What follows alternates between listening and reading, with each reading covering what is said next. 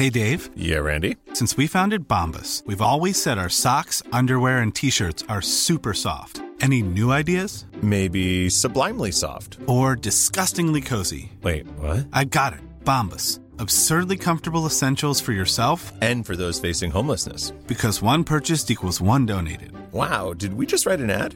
Yes. Bombas. Big comfort for everyone. Go to bombas.com slash ACAST and use code ACAST for 20% off your first purchase. I'm Sandra, and I'm just the professional your small business was looking for. But you didn't hire me because you didn't use LinkedIn jobs. LinkedIn has professionals you can't find anywhere else, including those who aren't actively looking for a new job but might be open to the perfect role, like me. In a given month, over 70% of LinkedIn users don't visit other leading job sites. So if you're not looking on LinkedIn, you'll miss out on great candidates like Sandra. Start hiring professionals like a professional. Post your free job on linkedin.com/people today.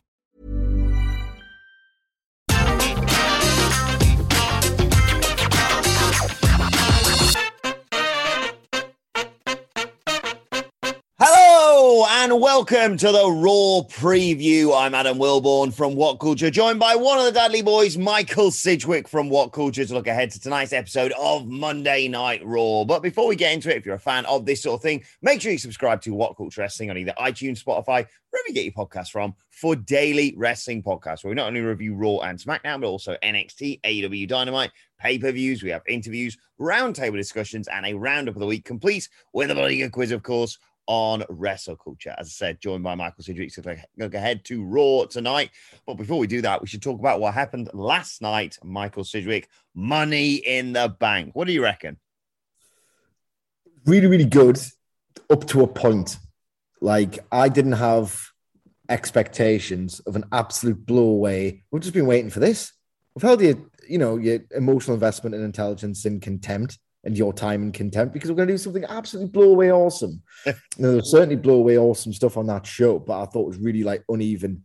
And I think eh, if you've got latitudes towards Roman Reigns' soliloquies and really, really, really methodical control stuff, then yes, you would have probably loved that main event. I thought it was so goddamn dull, hmm. so dull. It's one thing to do a slow long match. If what happens in the slow parts like really informs what happens so you're on the hook for all of it it doesn't really feel like your time's being wasted. I just thought it was a slow match for slow match's sake because in their heads they think oh slow's good. Slow down the pace tell a story right? Well you're not really doing anything. It was slow nothingness and then just loads of drama at the end for the sake of it. Like it felt disconnected from itself. It felt like come on literally 10 aimless minutes there. But the stuff at the very end got over. I actually fell asleep and I had to watch it again. Like mm-hmm. legitimately fell asleep. Like I've been boozing on the Saturday with my mate and and get that much sleep on the Sunday night because you have to wake up at stupid time to watch it. But you know, if I'm watching a good match, I'm not going to fall asleep, especially in front of crowds. But ultimately, that men's money in the bank ladder match, Will, one was probably the best one I've seen, I think. Oh, it was just bonkers in terms of showcasing the abilities of a lot of the people in there. Uh, just real, like, you know, nice to see the reminder of like, this is what happens when you just let Ricochet be Ricochet. Uh, and a massive nod as well. I think a lot of people sort of overlooked this. It was a brilliant bit of chain wrestling or whatever you want to call it. This that exchange between Riddle and Shinsuke Nakamura was just a mouth-watering prospect of of what's to come. We'll talk in a minute about Drew and uh, Shanky and Veer and Jinder Mahal and how that's going to play out going forward. We are getting the 3MB Dream match, which I presume is going to headline uh, SummerSlam. And uh, then you had Kevin Owens, who just goes, Oh, what's the worst possible bumps I can take in this match? And he did about three of them. And then, of course, just the reaction, not just obviously in the arena. Uh, we were doing the live stream from the office for the first time. We were bouncing off the walls for that anyway. Um, and then you also mainly see the reaction online, which has been our gauge for the last 18 months.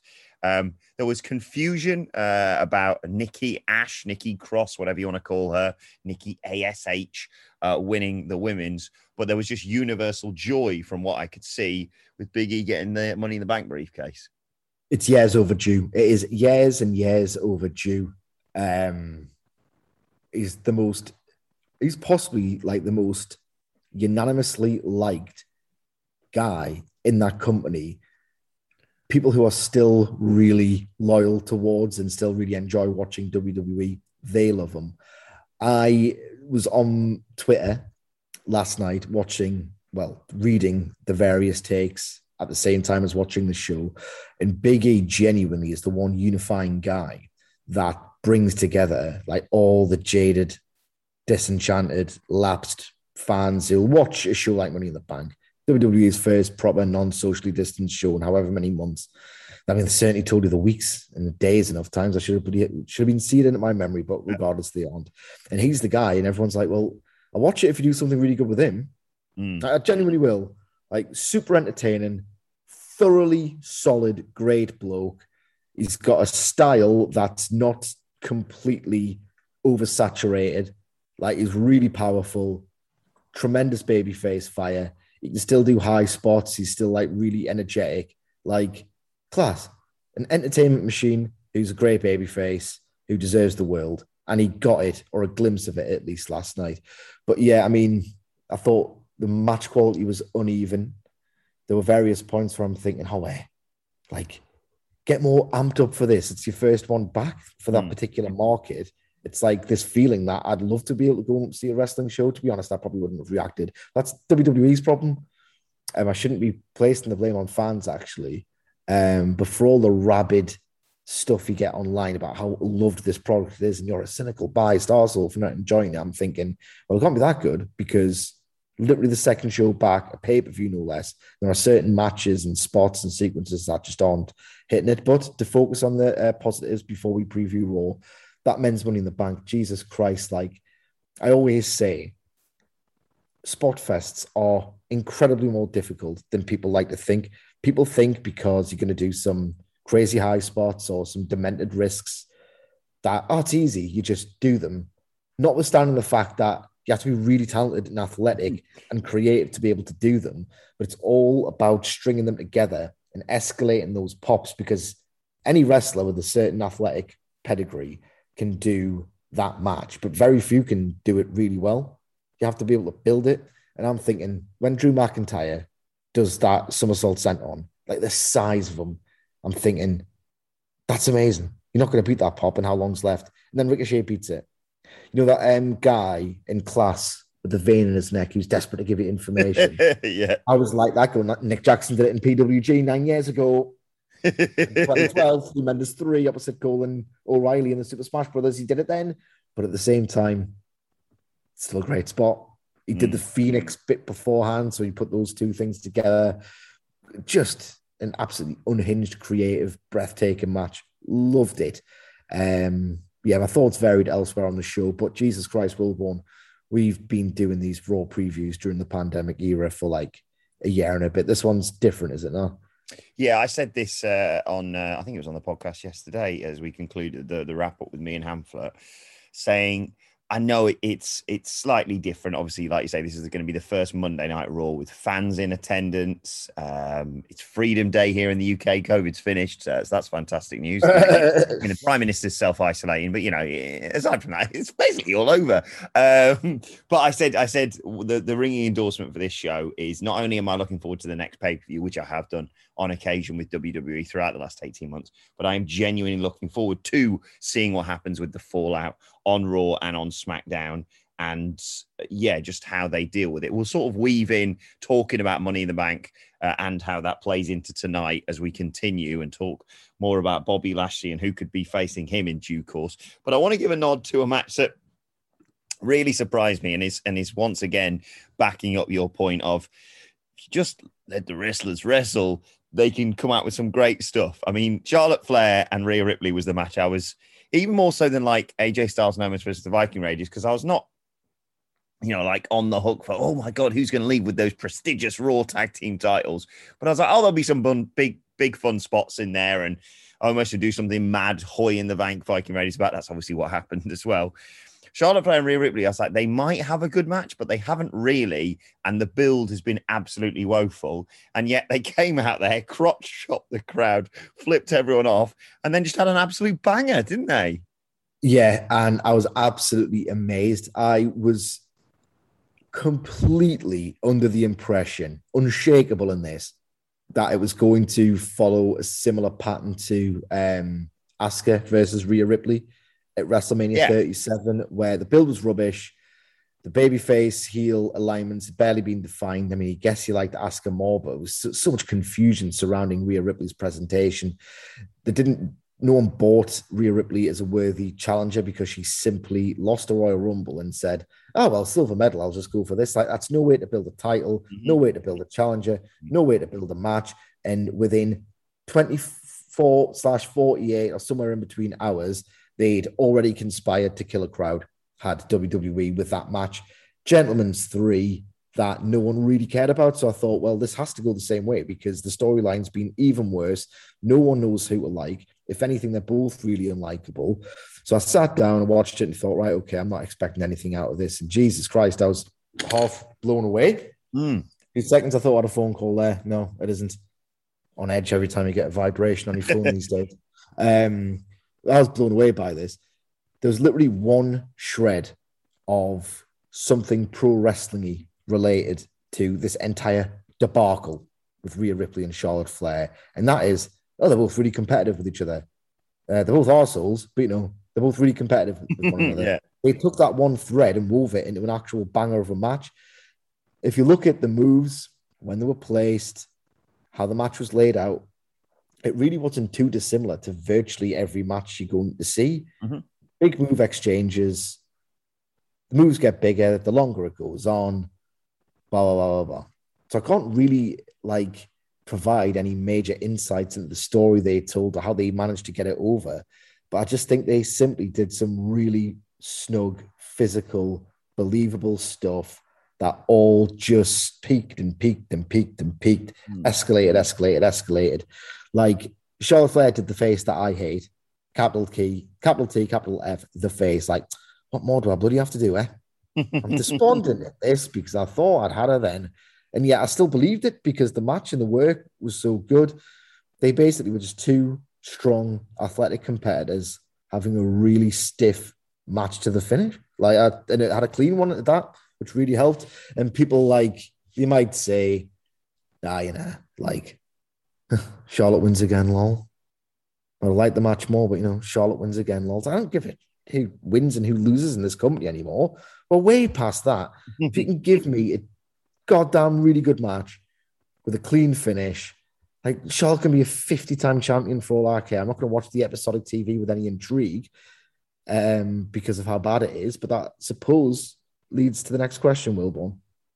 Yeah, what what's next for her? Because it was weird. At the end of that, I thought I could watch another match with these two. And, and I said to Hamlet yesterday, they could almost, and they have done it throughout this, where they do do something terrible for weeks upon end, and then it comes to a pay per view, for example, and they go, right, ignore all that. Here's a nice video package to genuinely get you excited about it. Like the, the, the scope of having that story now being told twice over of, I've got your number when it matters, when it's a big match, I come in there and I make you tap out and you'd lose your title as a result of it. Like that story could almost be told again. I, I don't I probably don't think they should because like you say with weekly episodic TV even with only what four five weeks till SummerSlam I think they I don't but it's it's not really worth doing again at SummerSlam.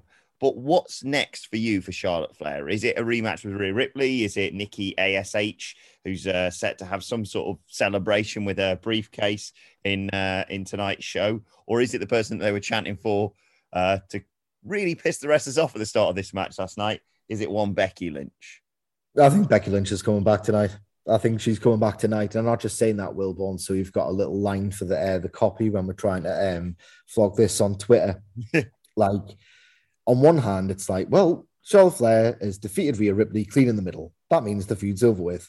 That's not true because over on SmackDown, Bianca Belair defeated Carmella clean in the middle, and they are already doing a rematch on the second SmackDown back in front of fans. And it's like, are you literally joking?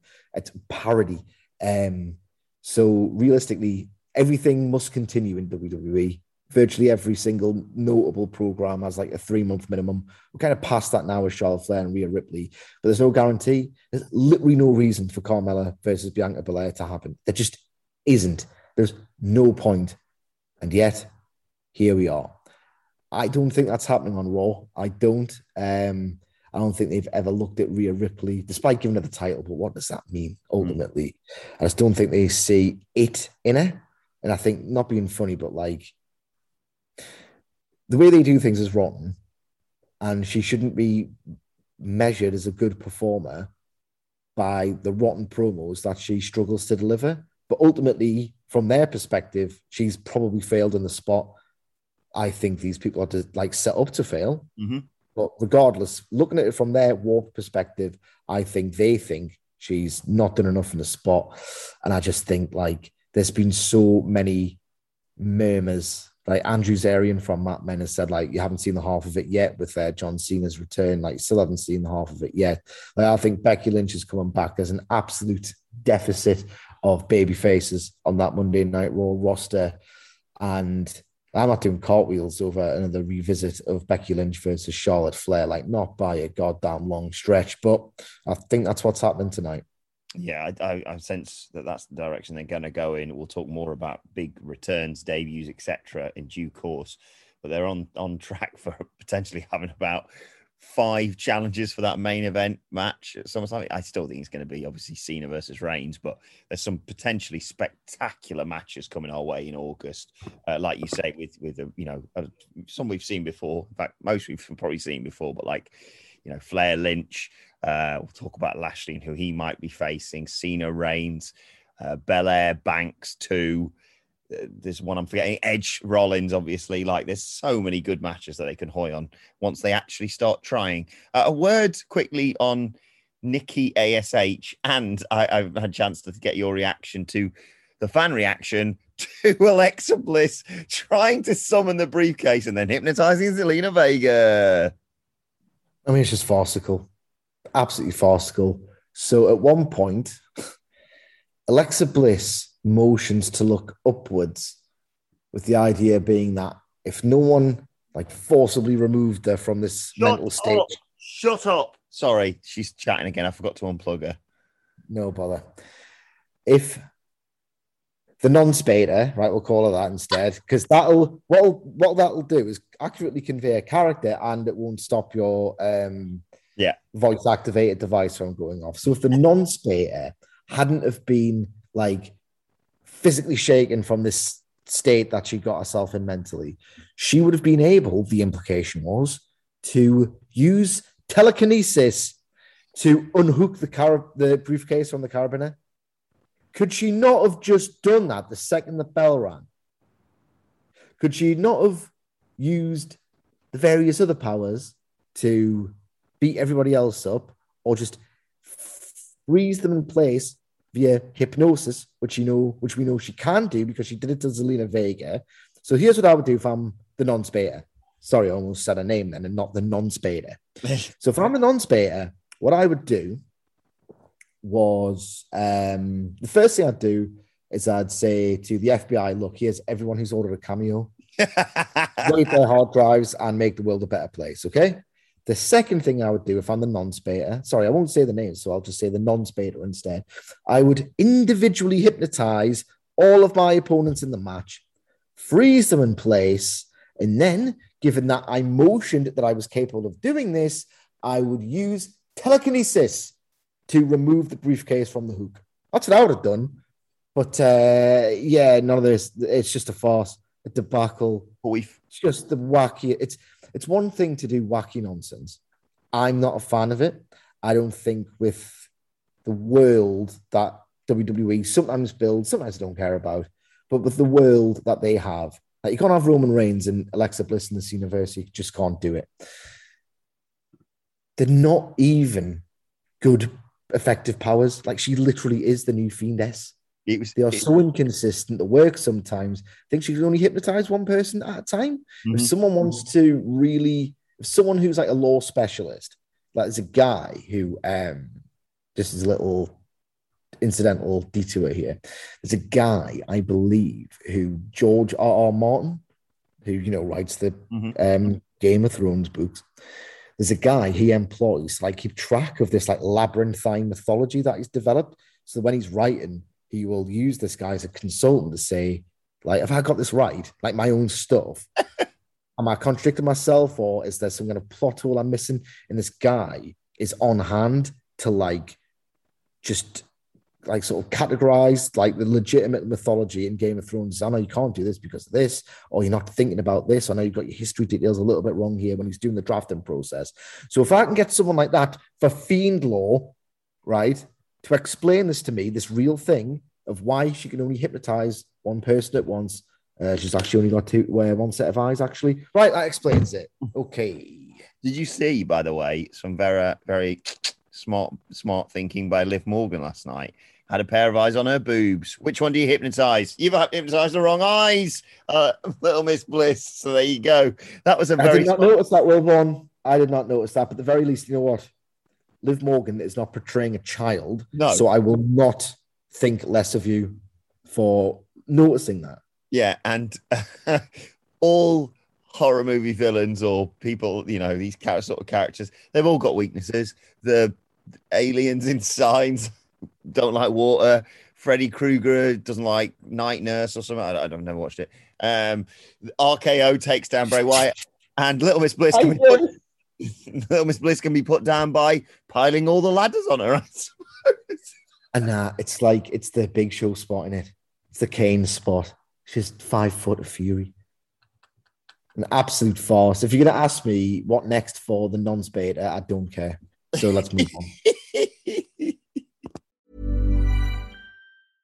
This is Paige, the co-host of Giggly Squad, and I want to tell you about a company that I've been loving, Olive and June. Olive and June gives you everything that you need for a salon quality manicure in one box. And if you break it down, it really comes out to $2 a manicure, which is absolutely insane. It's also so easy to get salon worthy nails at home with Olive and June. The difference between how your nails used to look when you did them yourself and now with the Mani system is a complete game changer. The best thing about Olive and June too is it's a quick dry. Dries in about one minute, lasts for five days, and full coverage in up to one to two coats. Visit oliveandjune.com slash perfect Mani 20 for 20% off your first system. That's oliveandjune.com slash perfect Mani 20 for 20% off your first system. One size fits all seems like a good idea for clothes until you try them on. Same goes for healthcare. That's why United Healthcare offers flexible, budget friendly coverage for medical, vision, dental, and more. Learn more at uh1.com. Hiring for your small business? If you're not looking for professionals on LinkedIn, you're looking in the wrong place. That's like looking for your car keys in a fish tank.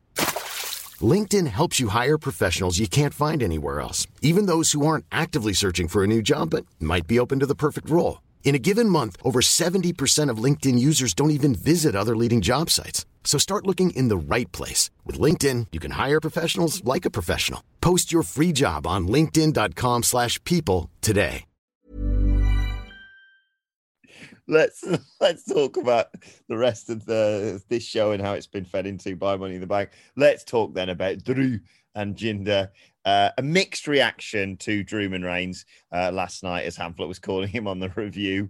Uh, we, are heading to, to SummerSlam and a, and a 3MB match, aren't we? Or, as we booked on the review last night, a Symphony of Destruction match. Hello, LTST. oh, God. A guitar on a pole or something like that. Sword, on a sword on a forklift. This is one of those things that they're doing that is going to be so counterproductive to the aim. They are cycling Drew McIntyre out of the world title picture. And look, WWE fans, like, who'd have thought that the worst company in the world, like, actually attracts knobs. Like, come on. I understand that. I don't necessarily want to see Drew McIntyre in a world title program either, but like, be respectful. You can convey this by not watching Raw, right? If Drew's in a segment and not looking at his YouTube numbers or whatever, or tweeting about him. Talk about engagement and metrics.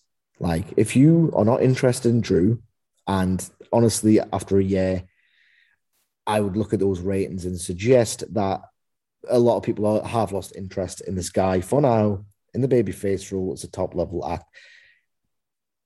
He's totally lacerated his own body for the cause and somehow contrived to work several great matches in the sterile Thunderdome atmosphere. Gets booed out the building. He gets Booed out the building because WWE fans are a very cruel bunch.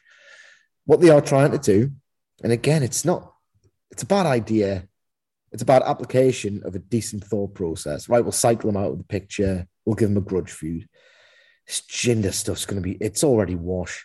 Mm. It's already prop based nonsense with low stakes. Like I was dreading this actually happening at some point. Drew versus Jinder, not only because it's a, not a match that I want to see, but the idea projected that they used to be in a stable, loads of storytelling. No, I've said it a million times. Why would you remind people that they were in a rubbish stable? Like, why would you ever want to do that? Like, as I've used the comparison before, it's like Rock and Austin saying, "Well, you were rubbish when you were uh, Rocky Maivia. you were worse as a ringmaster." why, why, why would they ever do that? So why would they remind you that they're in, they were in 3MB? Yes, there's a logical bit of continuity there, but it's not the basis for a storyline. Instead, prop theft is heirloom theft.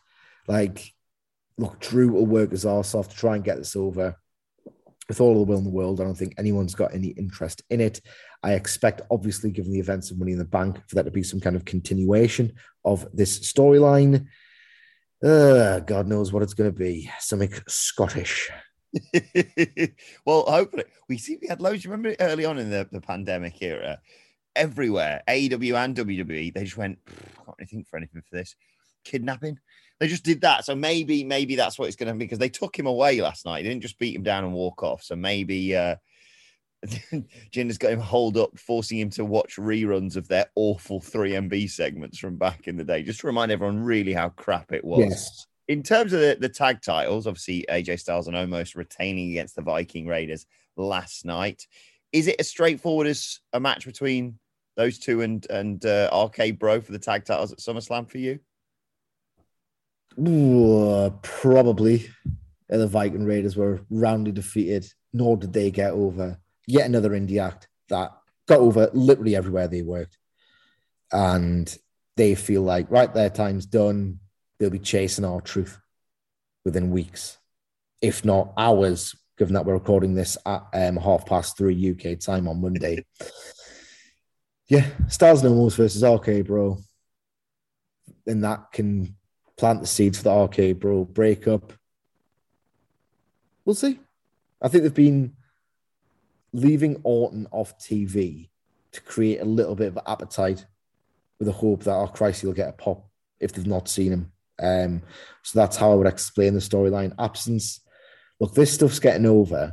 Well, at least when we were reading about it on Twitter, etc., which, as we said, was the only barometer we had for a while. If I'm WWE, thank God I'm not. I'm reminding the audience of the chemistry that Orton and Riddle have to get it over in front of a crowd so that they can actually feel it in a crowd and then do the breakup. So there's a little bit of heft to it. There's a little bit of a bittersweet. Oh, isn't Randy Orton a dick for being a dick to Riddle? Hmm, is he?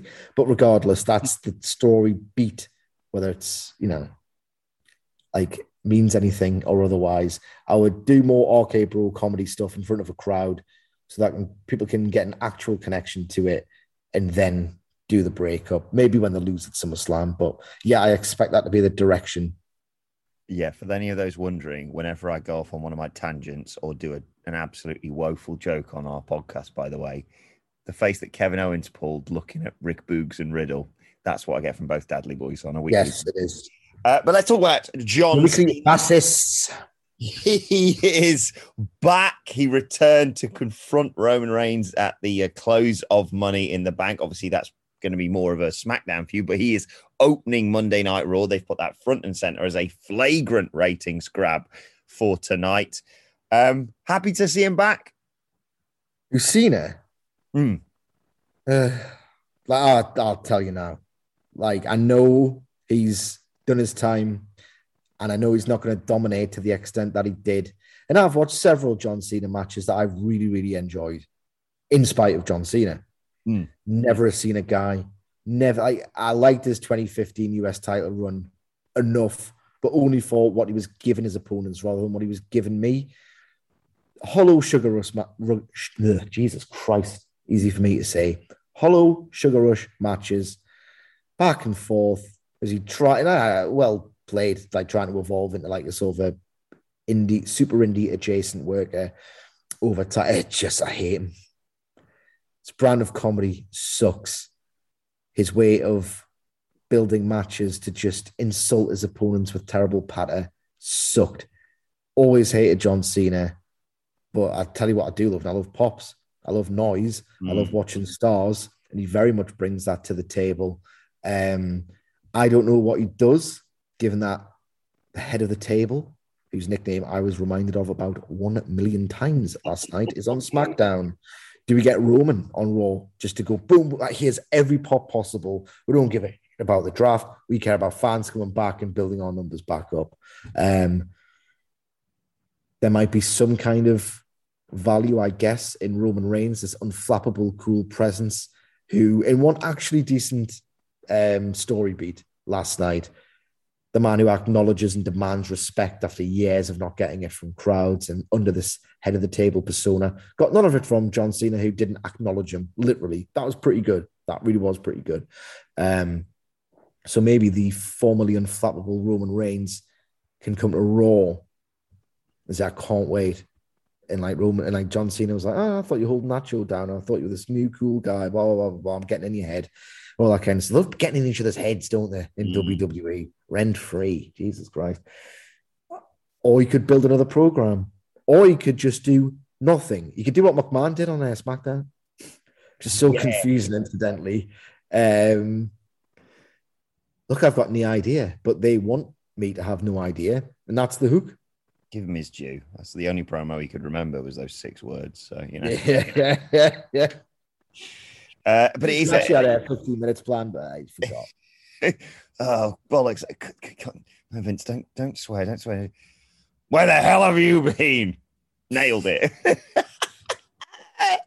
oh, goodbye.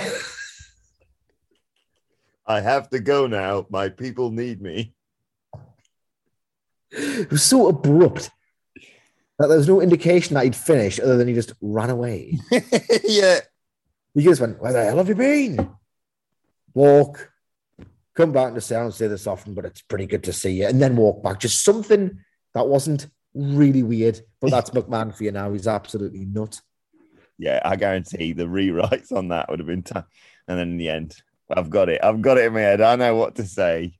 They'll definitely know when you finish speaking, though, won't you? Yeah, I won't be there anymore. So, uh, it reminds me. Have you seen the one the other day? The video, Donald Trump Jr. doing a, a speech and cracking jokes, and uh, the the crowd don't know where the punchline is. He's like, right, everyone get that? Right, that's what Vince was. Bye, goodbye. Uh, anyway, like I said, stacked show tonight. All the fallout from Money in the Bank and lots of rumors and innuendo and all that to, to look forward to. We've also been promised not only the return of John Cena, not only Money in the Bank fallout, a major debut tonight. Now, this has come from Andrew Zarian of the Mat Men Pro Wrestling Podcast. He's been very reliable with this sort of thing recently. Uh, he said, he told his co host that someone new is set to debut tonight on Raw. And he said, that the wrestler is a fellow Texan. So people have speculated that could be Karrion Kross. Karrion Kross is from New York. Could be Raquel Gonzalez, who's kind of busy on NXT being women's champion. Or it could be Keith Lee, who wouldn't be a debut, but is from from Texas. I, I don't know what to expect here. I'm I'm I'm sort of scared and excited all at the same time with this. We'll be on a level with you. I haven't prepared anything for this. So my plan was before other work caught up with me, I was going to go through the list of WWE personnel on um, Wikipedia and go down to the NXT section and one by one uh, open a new tab, everyone on it with a Wikipedia page and see who's from Texas, who isn't, so I will start doing that right now with Adam Cole, who I don't think is from Texas. I think he's from Pennsylvania. Yes, he is. Next, we've got Andre Chase. Uh, Will Bourne, have we reached, have we, uh, reached the mid roll ad yet? We're way past that, brother. All right, okay, I won't bother then. I've got no idea who it is. Um, I've got who's from Texas that presumably is in the system because what we know of the system is that you have to pass through the system and like learn the playbook and then get on Raw SmackDown. Like once once all your hot new buzz is gone, Hmm. essentially. Um, so I haven't done my research. Who the hell's from Texas? I'm just on the Wikipedia page. So apologies if I get anything wrong here for for professional wrestlers from Texas. Now, Ah, I'm an idiot. I should have done that. you you can rule quite a few people out because, well, they're not going to be debuts, are they? John Bradshaw Layfield or like then again they're talking about Keith Lee, so who knows? Uh, ACH, he had a great time in WWE. Maybe he's gonna, you know, maybe he's gonna come back to to the main. No, roster. no, no, no, no, no, no, no. We shouldn't. All London. God, get him back. Oh my I God. bloody love that. I bloody love that for Christ's sake. The, the, the thing about him coming back to WWE is that it's probably not going to happen uh, because WWE um, killed his interest in pro wrestling. Yeah, I'll do it. I've absolutely no idea who it could possibly be. Taker under a new persona.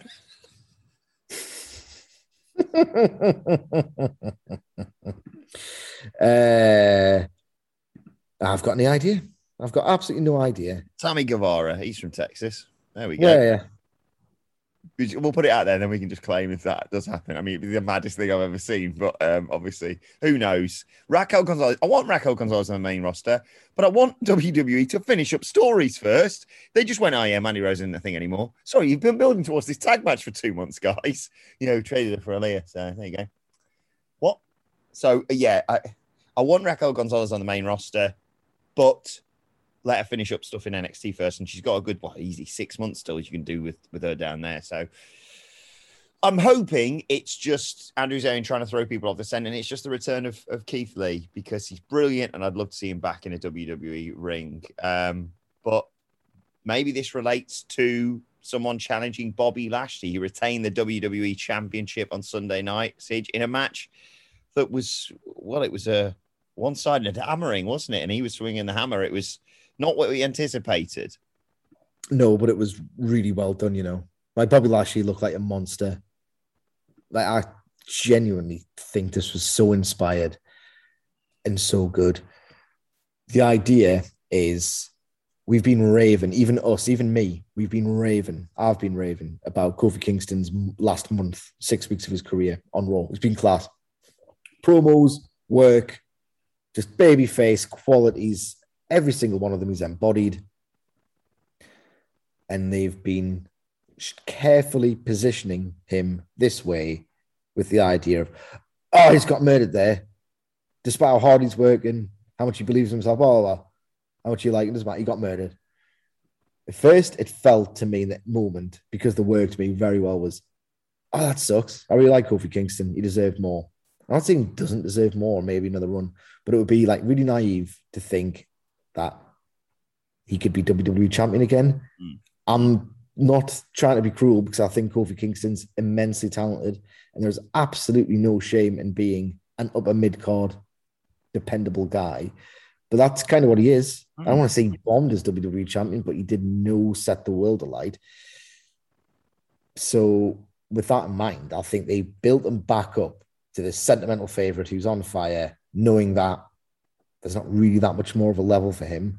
But if we can get him just to the peak of his level to get someone else over, why the hell not do it? I thought it was legitimately very, very good and inspired booking. The issue is that it was booked with an goal in mind that this is an indictment of the star making process. Goldberg versus Bobby Lashley is, if it reaches its ceiling, it could be loads and loads of fun. It's big time. Um, Goldberg in 2020 got the best SmackDown number quarter hour by like hundreds of thousands. It's good business. Again, I'm looking at this with my WWE hat on. Um, not that I own one, why would I? But you know what I mean. They did this and they did a phenomenally effective job of it to build Lashley ahead of this Hoss fight. And if Lashley wins this Hoss fight, you've got like a big, massive theoret not a big massive star. I don't think he's got that in him, Lashley, but like by WWE standards, you've got a proper main event guy. All of it was uh, really strong, and it kind of sucks that Goldberg's going to sweep in because he's knackered. He's out with puff. And it kind of sucks that Kofi's done all those long matches on Raw as the most likable guy. For it to for Goldberg to be like the beneficiary of all of this graft. But um, in a preview of something and that will come to YouTube channels imminently, there might be some correlation between that match at Money in the Bank and another one that could tie all of this together. But we'll let um, Simon Miller on YouTube this week, potentially anyway, um, have at that one. In terms of setting it up on tonight's show, I believe you're right. Yeah, I think I think it was it was the perfect setup for because it's the old you know math thing of like, hang on, Kofi got murdered by Brock, who went toe to toe with Goldberg. So if if Bobby Lashley's only good to go, you know, good 10, 15 minutes back and forth as a near fall for Kofi, he's got no chance against Goldberg. He suddenly reminds you, oh, look, he just ragdolled him, dominated, hurt lock, job done sort of thing. It really sort of re-established him in my eyes. And I, I, I didn't doubt him necessarily, but it, it did make you think he's big time. He's ready for the, the huge Hoss match, like you say. I think tonight you wait, the way you set that up is either maybe even Bobby comes out and says, Xavier Woods, you beat me. I take my off that ball. I'll put the title on the line right now. Get out here. We're having a fight. He wrecks him as well. And then Goldberg comes out and maybe confronts Lashley to close the show. Is, is that the direction you reckon they're going to go? I'll be as simple and basic as you like. The idea yeah. is they think, and to a degree, we I don't think a lot of hardcore wrestling fans see it this way. But we have to remove ourselves from that kind of subculture, if you like, and realize what a lot of people in those arenas will be thinking. They think Goldberg's a huge star. They don't want Goldberg to do anything else other than spear someone or say you're next to someone. This is going to be as basic as it gets in terms of a one week start to the story. But don't get ambitious with Goldberg. Just hope that he can still do the simple things.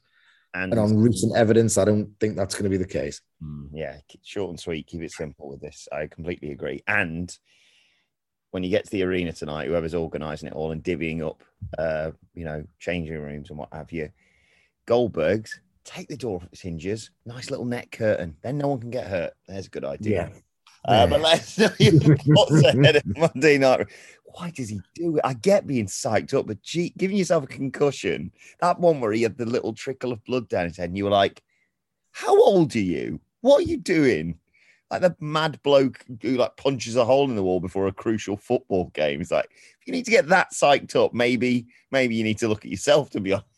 well, he says like he didn't he didn't ever like doing it. He said he's had one match in his career that he actually actively enjoyed, and that was the Lesnar one at WrestleMania 33. And it's like if you don't like it, if you have to get yourself in the mood for it by concussing yourself, maybe just maybe don't take the payday